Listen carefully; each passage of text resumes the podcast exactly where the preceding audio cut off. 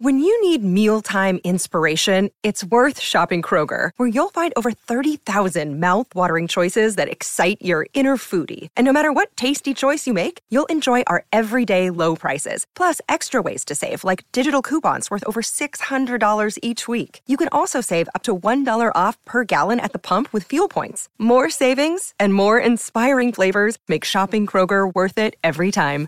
Kroger, fresh for everyone. Fuel restrictions apply.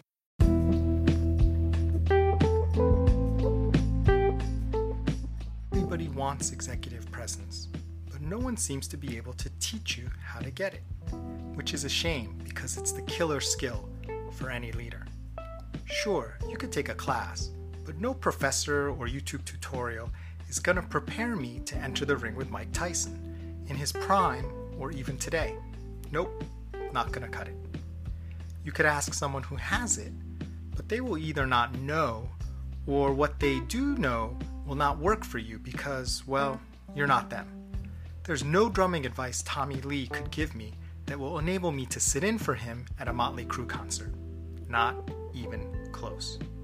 Well, what about imitation being the greatest form of flattery or fake it till you make it? Nope. Also non starters. So, what will work? It's simple, but not easy. All you have to do to have executive presence is convince the person in front of you that you have the ability to lead well in the given situation. That's the simple part. How do you do that? It depends on you, on the other person, and on the situation. There's no silver bullet hack that anyone can give you because the variables are too many. That's the not easy part. However, if you can, by your presence and your actions, inspire that confidence, you will have executive presence. And exploring all the various ways you can do that is the goal of executive presence morsels. Remember, it's not what you say, do, or wear, it's how you make people feel that generates executive presence. Nothing else matters.